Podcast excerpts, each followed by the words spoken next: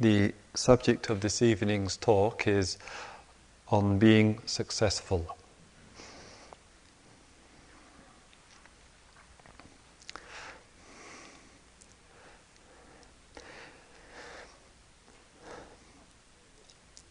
If we look at two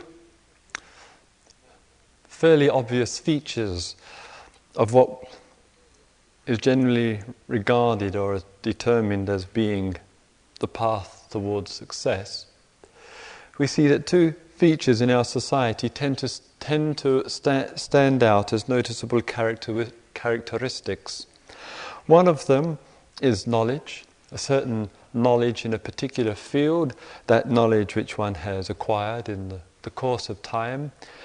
And included in the concept of knowledge, of course, a certain expertise, and that expertise is accompanied by willpower, a certain will, a certain drive to direct one's life, one's focus, one's energy in conjunction with that knowledge in a particular direction. And wherever you and I look at people who are regarded as being successful in our society, we tend to notice, possibly to some degree or other, that there is this conjunction of knowledge, acquired knowledge which is being used, employed, extended in the field of time, and accompanied by a strong will to succeed. And this having, of course, uh, this being of the nature of such that it's a particular kind of action which is engaged in, and that action brings some result. And the results which come through the course of that action can be successful and thereby bringing to the recipient a certain degree of pleasure, and obviously, failure tends to uh, bring the corresponding degree of suffering that there is such an obvious um, repetition, one might, one might say, of this way of looking at life that it becomes the way that large numbers of people live. And some people, through many, many factors, under, particularly for the uh, underprivileged,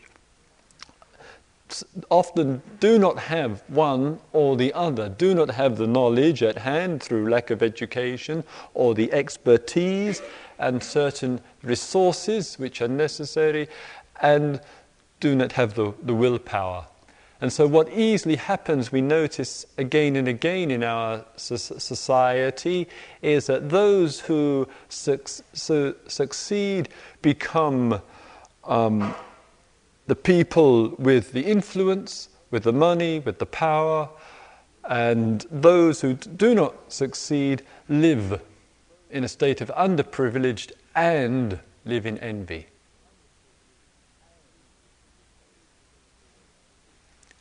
And this we notice is, is, a, is a, a common structure within our society. That structure having external factors, social, economic, political factors, and of course having internal factors, one's personal makeup, one's personal conditioning. And therefore, personal, in the personal conditioning factor, something for you and I to observe. One of the things which is occurring in uh, Europe and, uh, and England, which has never quite decided whether it's in Europe or out of it, at the moment it wants to be out, but it's, uh, you know, next year it will change. Um, but one of the things which is occurring in, uh, in uh, Europe and England is that as more questioning takes place, due to a whole variety of of factors, the questioning begins to overlap a little bit more. And what I mean by that is that there is more external and internal questioning. And one of the things with in or with that regard, and to some extent, this situation here is rather a reflection of that, I'll come to it in a moment, is that one has a wide um, dearth of literature which is being published on alternative ways of living. And has it, as it were, coming together in the form of the green movement, green politics, the alternatives in society in which women and men look at non-violence, look at peace, at issues of peace, look at a society free from the corruptive influences of uh, uh, the nuclear age, look at women's issues, look at the relationship to creatures and this monstrous exploitation of the animals in the laboratories and factory farming. Look at what we're doing to our environment. And over the years, uh, really over the last 10 or 15 years, what has emerged is a, a co- I would say a cohesive and intelligent philosophy of, for life to deal with the issues of our time, put under the general banner of green politics or green activism or green issues.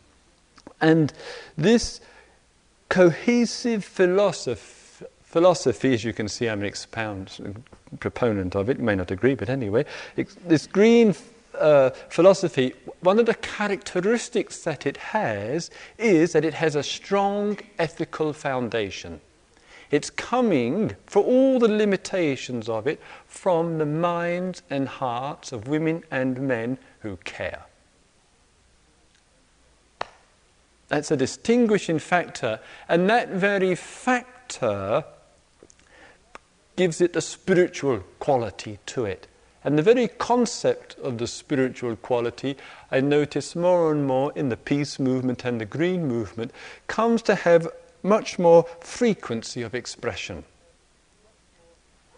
And so, what is and for those of you, I mean, just in very simple terms, somehow I've got to get this back to what we're doing here. It won't take long. Um, it's, it's what's a little parallel to it is, the, is from a century ago, whereby the, in that period of time there was what is called red politics, and, and the, the real concern from an, a certain I hope this isn't too here in America, I know how things are, um, that in that period too, under the influence of Marx, there was an ethical consideration about the plight of the poor and the oppressed and the exploited.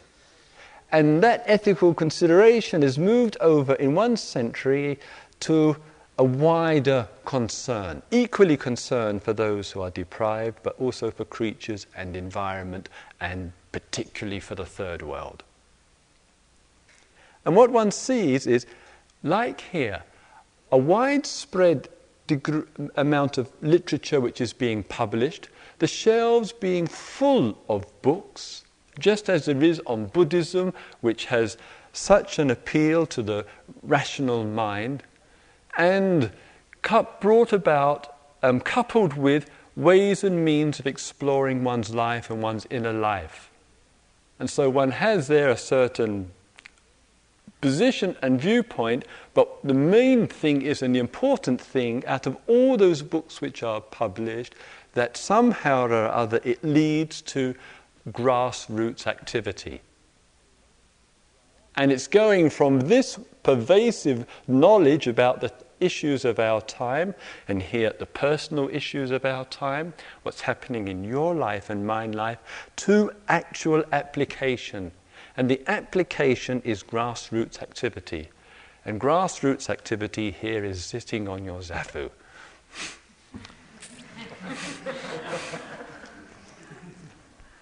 It's walking up, walking up and down, it's taking one's food mindfully. It's an expression of people who care. It's an expression of concern. And I feel within that spre- expression of, of concern, we express a certain solidarity for people who care about social justice, about non violence, about exploitation, about life in its totality.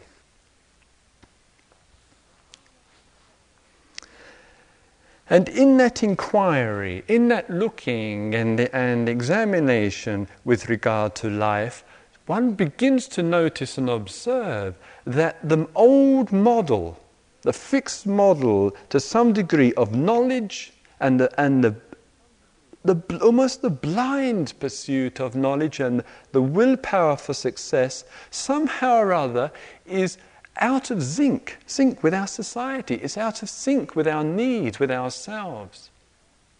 And yet, somehow or other, this message of looking at the drive for success, the, almost the compulsion for success, one might say, so rarely gets looked at. And it's not surprising when young people are subjected to the educational system, the competitiveness, the being the top of the class, the getting the best grades, and, and all that propelling mechanism.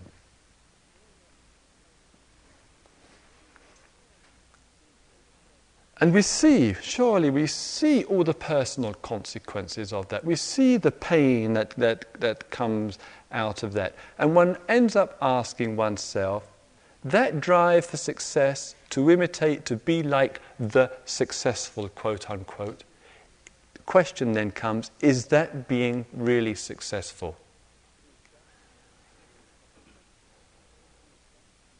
And the second question, which, which surely must come for you and I, is Am I imitating that?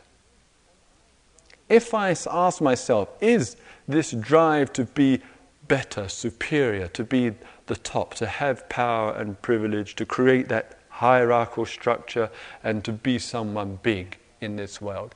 If one asks oneself and, and comes up with the with the conclusion or the understanding that isn't successful in itself.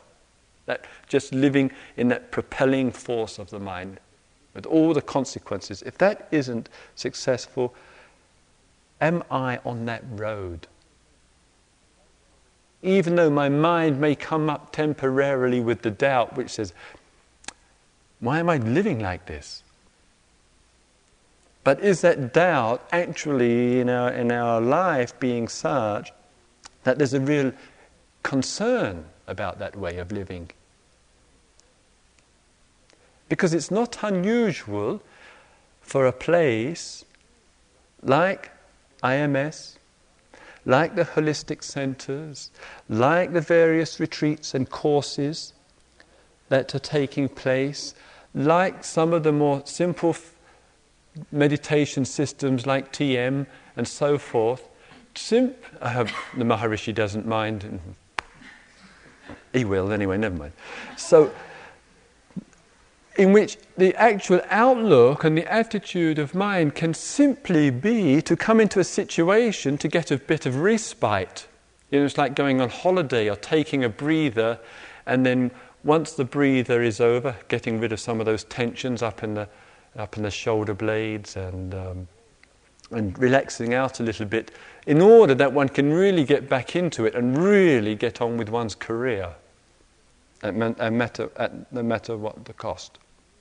And sometimes facilities are used in that mode.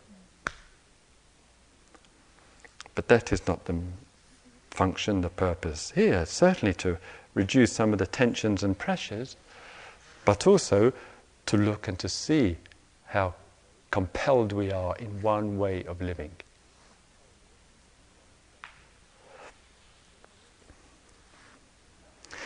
In our looking too at this whole area of success, it's not only with the career orientation and the kind of compelling factor which accompanies that, but, but also it, it's in this area of relationship and personal relationship. And, and and it seems to me that one of the characteristics of events, which I notice spiritually speaking is changing in the course of time, is generally speaking the um, um, there's some awareness now, there's some reflection of this um, very much here the other night when John had a discussion group. For those of you who weren't here, there was a discussion or a dialogue, shall we say, on the process of thought, on the influence of thought. And there's more, more and more on the spiritual scene. There's a, a recognition of the limitations of thought. Some of the teachers have, uh, uh, re- whatever, popular, recognized, have spoken of this frequently the limitations of thought and a certain value of thought, but and so there's a growing capacity and a very important step, I feel, that you and I can see our thoughts more clearly, we can let them go more easily, and not get so embroiled in the thinking activity. But when it comes to the emotional life, the, fee- the feeling life, though we might be, as it were, getting a little bit more balance with the thinking, which isn't easy, in the feeling life, of course, it's another whole ball game altogether. And and there needs to be, of course, a great deal of care and sensitivity with regard to our feeling life and, and what that means. And, and again, one sees and notices, particularly in the area of the personal re- relationship, how much pain is occurring and arising in people's lives in the area of personal relationship. Sometimes it's with lover, sometimes it's with parents, sometimes it's with friend, sometimes it's with employer, employee, but just how much is arising? And it, what one senses with that, that that area needs as much concern and care and observation and understanding as any other avenue of our life. And in that, there is no there is no formula.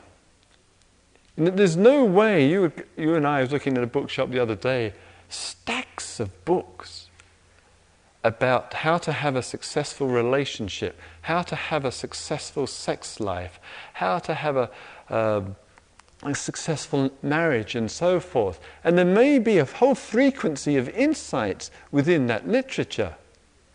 But there's also the grassroots practice and observation of being in touch with, with oneself. Because but often by the time that we get to the books, it's too late. Our life. Eh.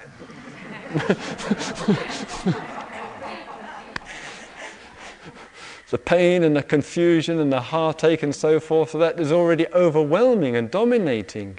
So the keeping in touch with ourselves at the feeling level and being aware in, in that area so that in our in our personal life we can feel, we can acknowledge our feelings, we don't have to um, water them down or deny them, and we remain in touch with that level of experience.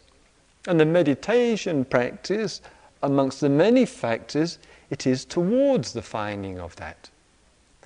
And one of the things in the spiritual life which is emerging and hopefully it will really develop over these, uh, over, these, over these next years, that one of the old answers to the problem of one's feeling life and, uh, and emotional life was, in some respect, to simply keep away from it.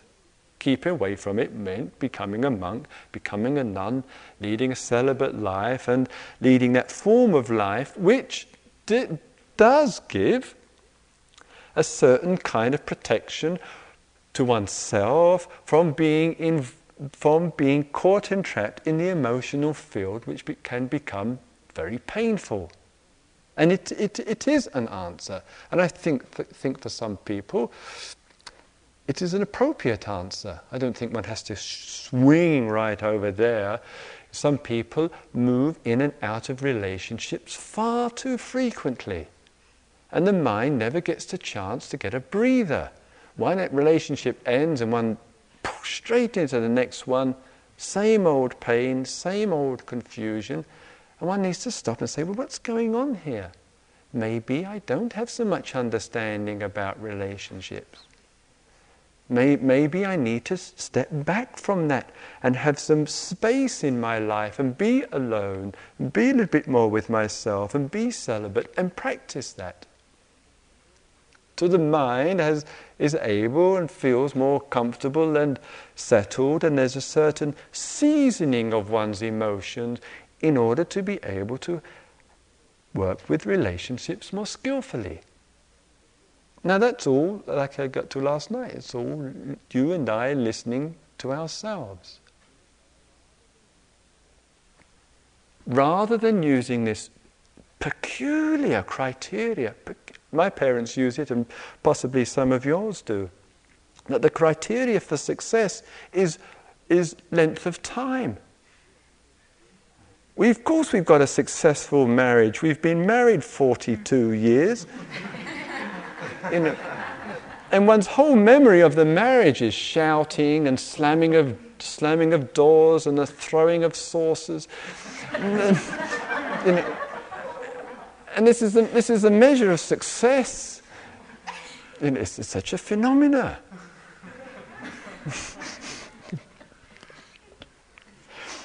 So, so one can't consider really the, the, this, this, the sense of success in, in that way. And I rather, as I quoted um, some time ago, I do like this, the, the, the person from California, the lady who, who said, I've been married, married three times, and each of my marriages has been a great success. This, this I feel,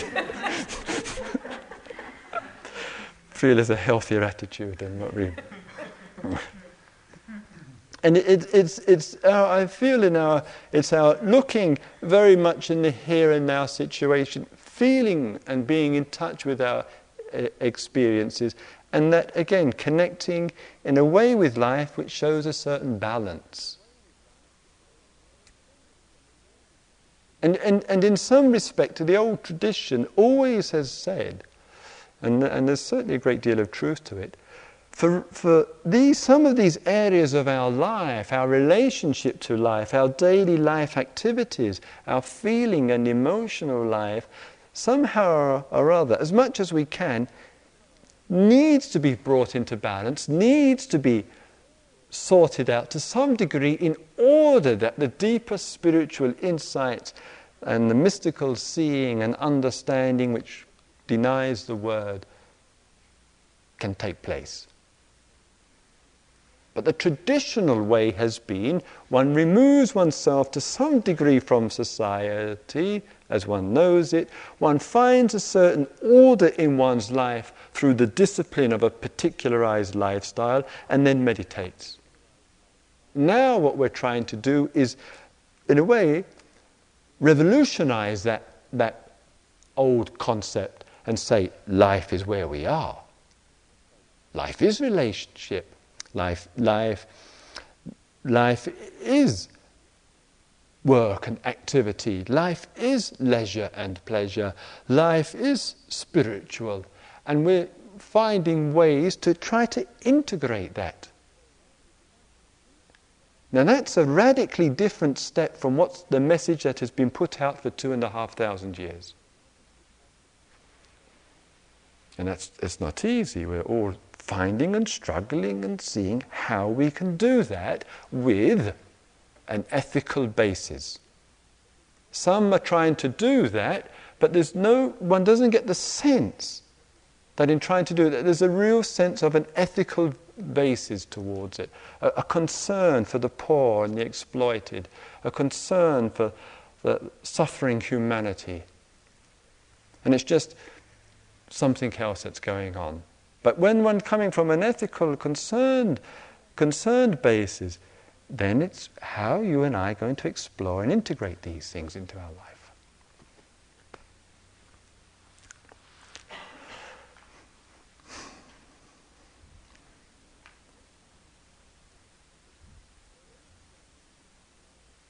Now, one of the things which, which arises and particularly some of you who um, get exposed to some of the Buddhist concepts and so forth, that very, very easily one hears certain words or whatever, and one hasn't understood these words. This is not at all unusual. And, and they're actually concepts. And I'll give you a, a, a fairly, um, a couple of examples to illustrate this. Some time ago, I gave a, a retreat, this is in uh, Australia.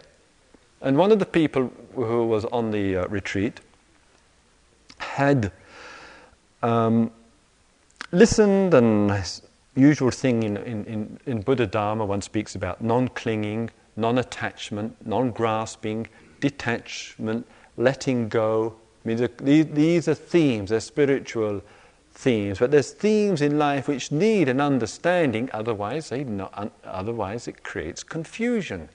Now, one person listened to the, talks which these themes were mentioned. He went to visit, in fact, a f- peculiar friend, but anyway, he went to visit a friend who was married and with children, and he started speaking to the woman about these themes as though he understood what they mean, and the motive of the mind was because fundamentally he fancied her. And he said to her that she ought to let go of her husband, no, don't be so attached to her children, and she should be free. And it was, it was a form of manipulation. And, that, and that certainly came clear, clear to me when I uh, met, met her some time later. And she went away, left one day the children, four young children, and a husband, and went off with this guy. Ra- rather overwhelmed and, inf- and influenced by the kind of language and coming across as one who knows a great deal and like a philosopher, etc., etc., and the pain that it caused in that. And, and, as I say, very easily, one's mind can use con- these kind of concepts, but never can the concepts be used without an awareness of love, care, and an ethical foundation. Otherwise, they can, those concepts, detachment, letting go, being free, can be used for anything to get one's own way. And rather, in a similar way, what, what happens, and I, and I notice this as a male, rather predominantly male kind of characteristic, or the male in us as men and women, where there, there's areas in life of relationship and personal relationship and we have to look at ourselves as well in this, where one says, I want commitment in the relationship, I want continuity in the other relationship, and the other has got all this Buddhist conditioning, this funny old conditioning, which says, um, everything's impermanent. I don't know, um, when things might change, um, but I want to be with you, but I'm not sure about tomorrow because who knows, someone else might turn up on the scene for me, etc., etc. And it creates within that or even though there's a certain truth being expressed, the person's saying what they're feeling, but it easily can create in that so much waves of confusion simply because the idea of impermanence is being put out and it may not be so skillful. It may just be a thought. And sometimes the feeling factor inside of oneself is quite different. And more and more one sees in this, just as you and I here are practicing and applying as much as possible care and attention to the here and now, somewhere living with, in an integrated way must certainly emphasize for us an awareness in the here and now which finds some kind of balance in our relationship to the future. Now, instead of one, one partner pressurizing in the relationship continuity and the other pressurizing um, not, the not sure, instead of perhaps looking what's the present reality for us and what some of us have found if there is a continuity of love and affection with the relationship, the relationship continues. Not so much a question of one wanting continuity and the other not sure, those states of mind, but where there is love and affection and there's the renewal of that, relationship is much more likely to continue. And where that drops away and, and, and it's finished, the relationship finishes. So, so practice in life and being integrated in life, it, and what's happening here is in order that you and I find ways to be integrated into our present. To, to try to, for us to absor- absorb or to understand that as much as possible because this is where we are.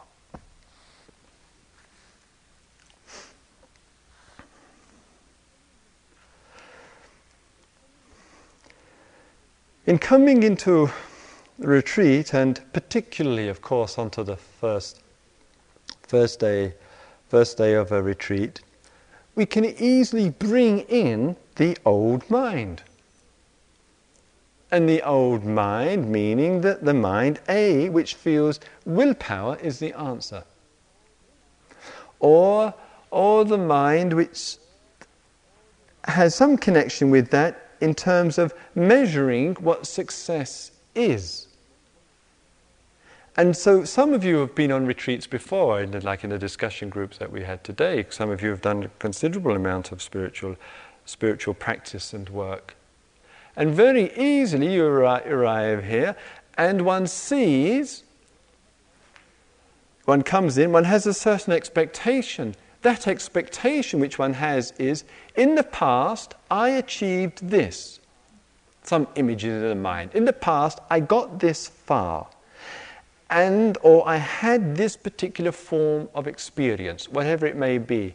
And one comes into the situation and one says, well, with the expectation, sometimes quite unconscious, this time I'm going to get that again, or I'm going to go further.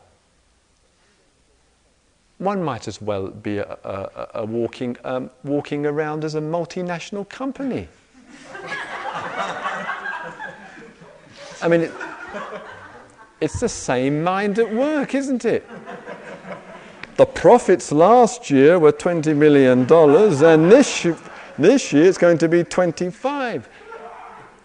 It's, it's, it's the same mind. Here is a measure of success. The image is there from yesterday, yesteryear. Now I'm going to improve on my success. I'm going to build up my balance but now we're a bit more subtle. I'm going to build up my balance of mind or whatever it And we find, then we, we, we, we come in with this, and in the first day we haven't got it, we're, we're, we're not enlightened, or, or any of these other funny old concepts which are still circulating around. I've thought they went out into the ether years ago, but I see things like enlightenment keep popping up, but it's such a bothersome concept. Anyway, I hope none of you get, ever get enlightened. You know, really, and some of us have met some of these enlightened people. We felt they were much better off before they got enlightened. But anyway, so one comes in the first. Uh, anyway,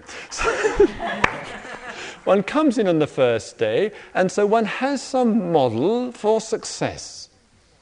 And this model for success, it, it doesn't actualize. that the energy is low, there's tiredness, there's restlessness, there's complete boredom with the talk, etc., etc. and, and, and that produces inside of oneself the feeling of failure and the feeling of what am I doing here? What's it all for? I could, I could be somewhere else. And so we, we, understandably, we carry the framework of reference into a situation where it doesn't apply. We're, we're, working, we're trying to see whether we can look at life in a very, very different way. Different from all the society and all the conditioning which you and I have been exposed to.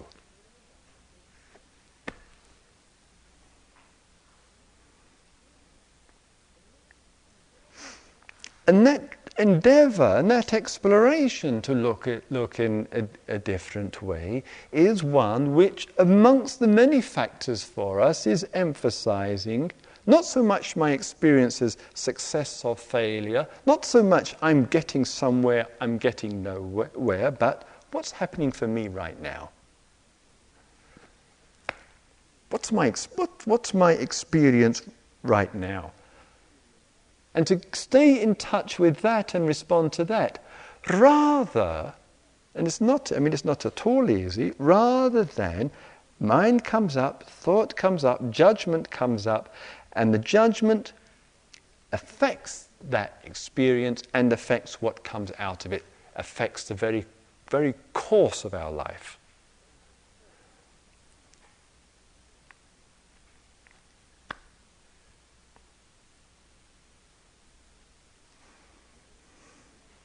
And we hear many, many times, don't we? We, we, we, we hear from in spirituality, I mean, common to all the, all true traditions of spirituality, you know, like Jesus saying 2,000 years ago, judge not, lest ye be judged. You know, when we're judging others, we're also judging ourselves.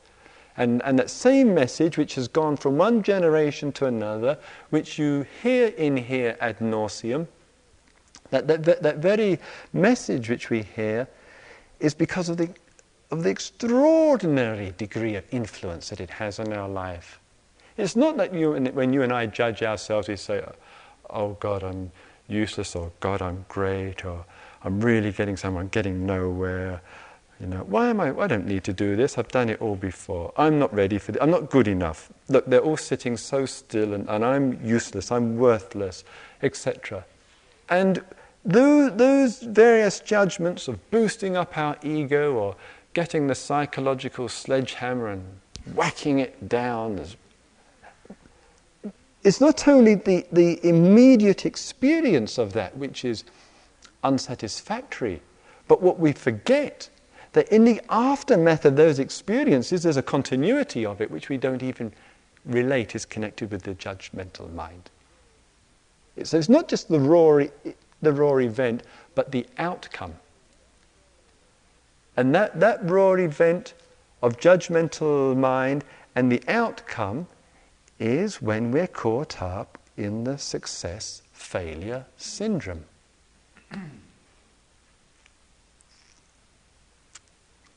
like the old Bob Dylan says, something about Bob Dylan used to say, what is it?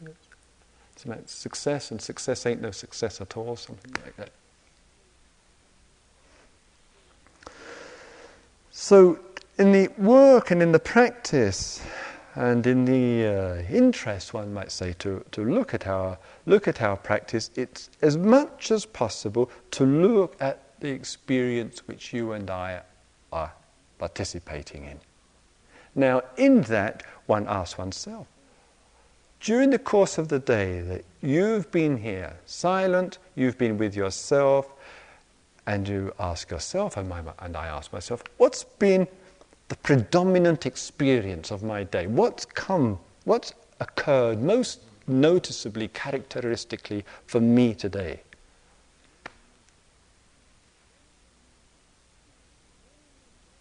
Now, in my normal mind, normal, non, non-meditative mind, ordinary, very ordinary, ordinary mind, when I am experiencing this in my daily life, this experience which comes up to me now, how do I generally seem to relate to it?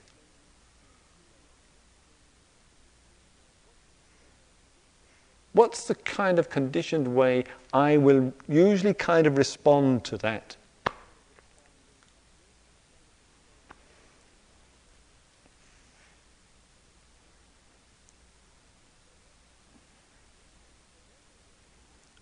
So, in other words, there's our practice. Our practice is saying to us, or hopefully it's saying to us, you and I, let's keep right with our experience. Let's not move away, away from it. Let's stay right, right here and now. There's that event for us, and with that event goes something else, which adds to that, that psychological event, that emotional, conceptual event. And so our practice is there, is right there, and seeing more clearly, or oh, coming to an awareness of what else occurs. Because that what else occurs is a major influencing factor on what outflows.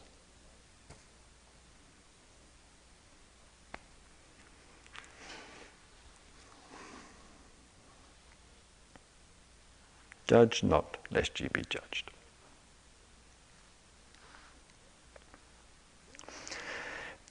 When that occurs, it's not, and I think it would be going too far to say for us, it's not that, therefore, there's no concept at all of success and failure. That is, that is going too far.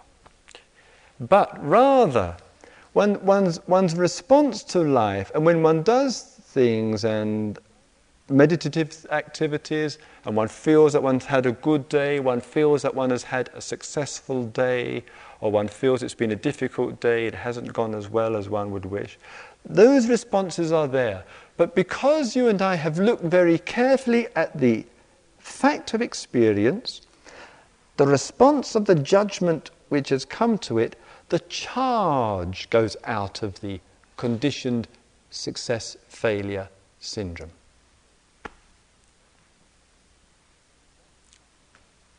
That starts to make the difference. And so that we get truly connected with life, and sometimes we use this form of language I've had a good day, I've had a bad day, etc. But it's not something out of which one lives, lives one's life.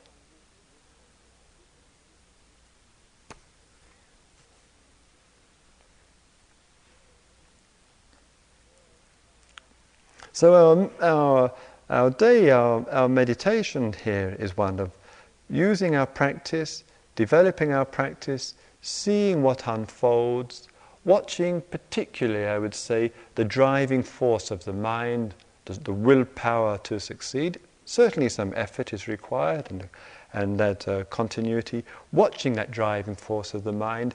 Watching too, if we are introducing in our practice some of this knowledge which we have gotten, gotten from the gurus, gotten from the traditions, gotten from the, uh, the books or whatever, and trying to interpret our practice in that knowledge, to fit that knowledge. And if we have no, if we're not bothered with that, and that's not a, a criteria for our practice, then our practice can unfold in such a way that it feels it feels right. It, it feels what's occurring is what we need to be with. And out of that, awareness becomes very much established. Out of that, we become truly conscious human beings.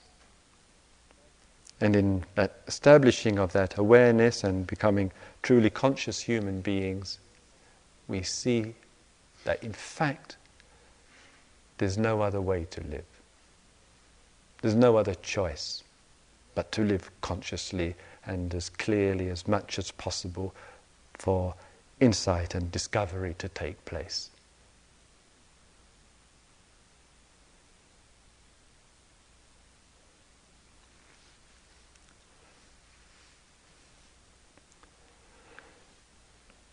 May all beings see into the syndromes of the mind. May all beings be deeply in touch with life. May all beings live with great awareness.